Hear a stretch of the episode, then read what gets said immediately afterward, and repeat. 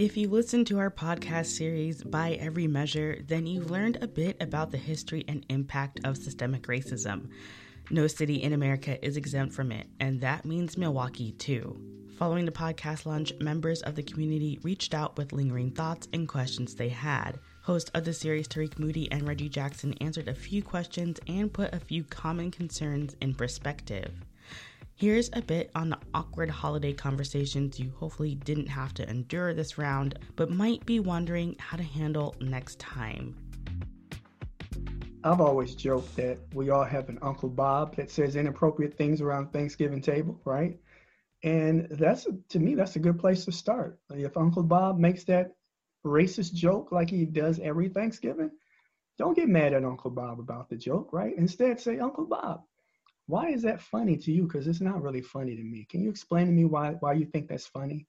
Uh, and you know, just I always think that just engaging people in questions, asking people instead of assuming that you know why they feel the way that they feel, asking them to explain themselves. Because oftentimes what happens is when they try to explain themselves, they'll they'll they'll trip over themselves and they'll realize, you know what? Hmm, maybe that isn't such a good joke to tell every Thanksgiving. It doesn't have to be confrontational you know, I think a lot of stuff has been confrontational because people want to force someone to feel the exact same way they feel, but it really doesn't work. People people hold on to their feelings very strongly.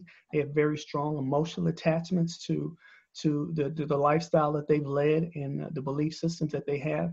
You can't spend Thanksgiving or or some other holiday trying to you know turn Uncle Bob around. It just doesn't work. But what you can do is just to question people. Man, I mean, I've had to do this with family members of mine who've said stuff about people from the LGBT community, right? Why do you have a problem with trans people? Can you explain that to me? What what's the problem you have with trans people, right? And and eventually they they realize that man, I don't really know why I have a problem with trans people. I I just, you know, I just say it, but I really don't. So just engaging people in questions instead of instead of trying to shut them up or shout them down. Now it may end up that person may want to argue with you, but I try not to argue with people about this stuff myself. I agree. I mean, like my dad said something like he comes to me and goes like he, he was going to a class. He goes like, "Yo, son, like they got mad at me when I said Oriental." I'm like, "Yeah, dad, it's." But I don't get it. Like I said that when I was younger. I'm like, so what if I said Negro in class? What would you do, Dad? Oh, so you're saying Oriental's like Negro? Yes, Dad. That's all I did. You know, you just ask a question. You may put the shoe on on, on the other foot for them. That was Tarik Moody and Reggie Jackson answering questions surrounding the By Every Measure podcast. To hear more or the podcast, go to radiomilwaukee.org. I'm Olivia Richardson for 889.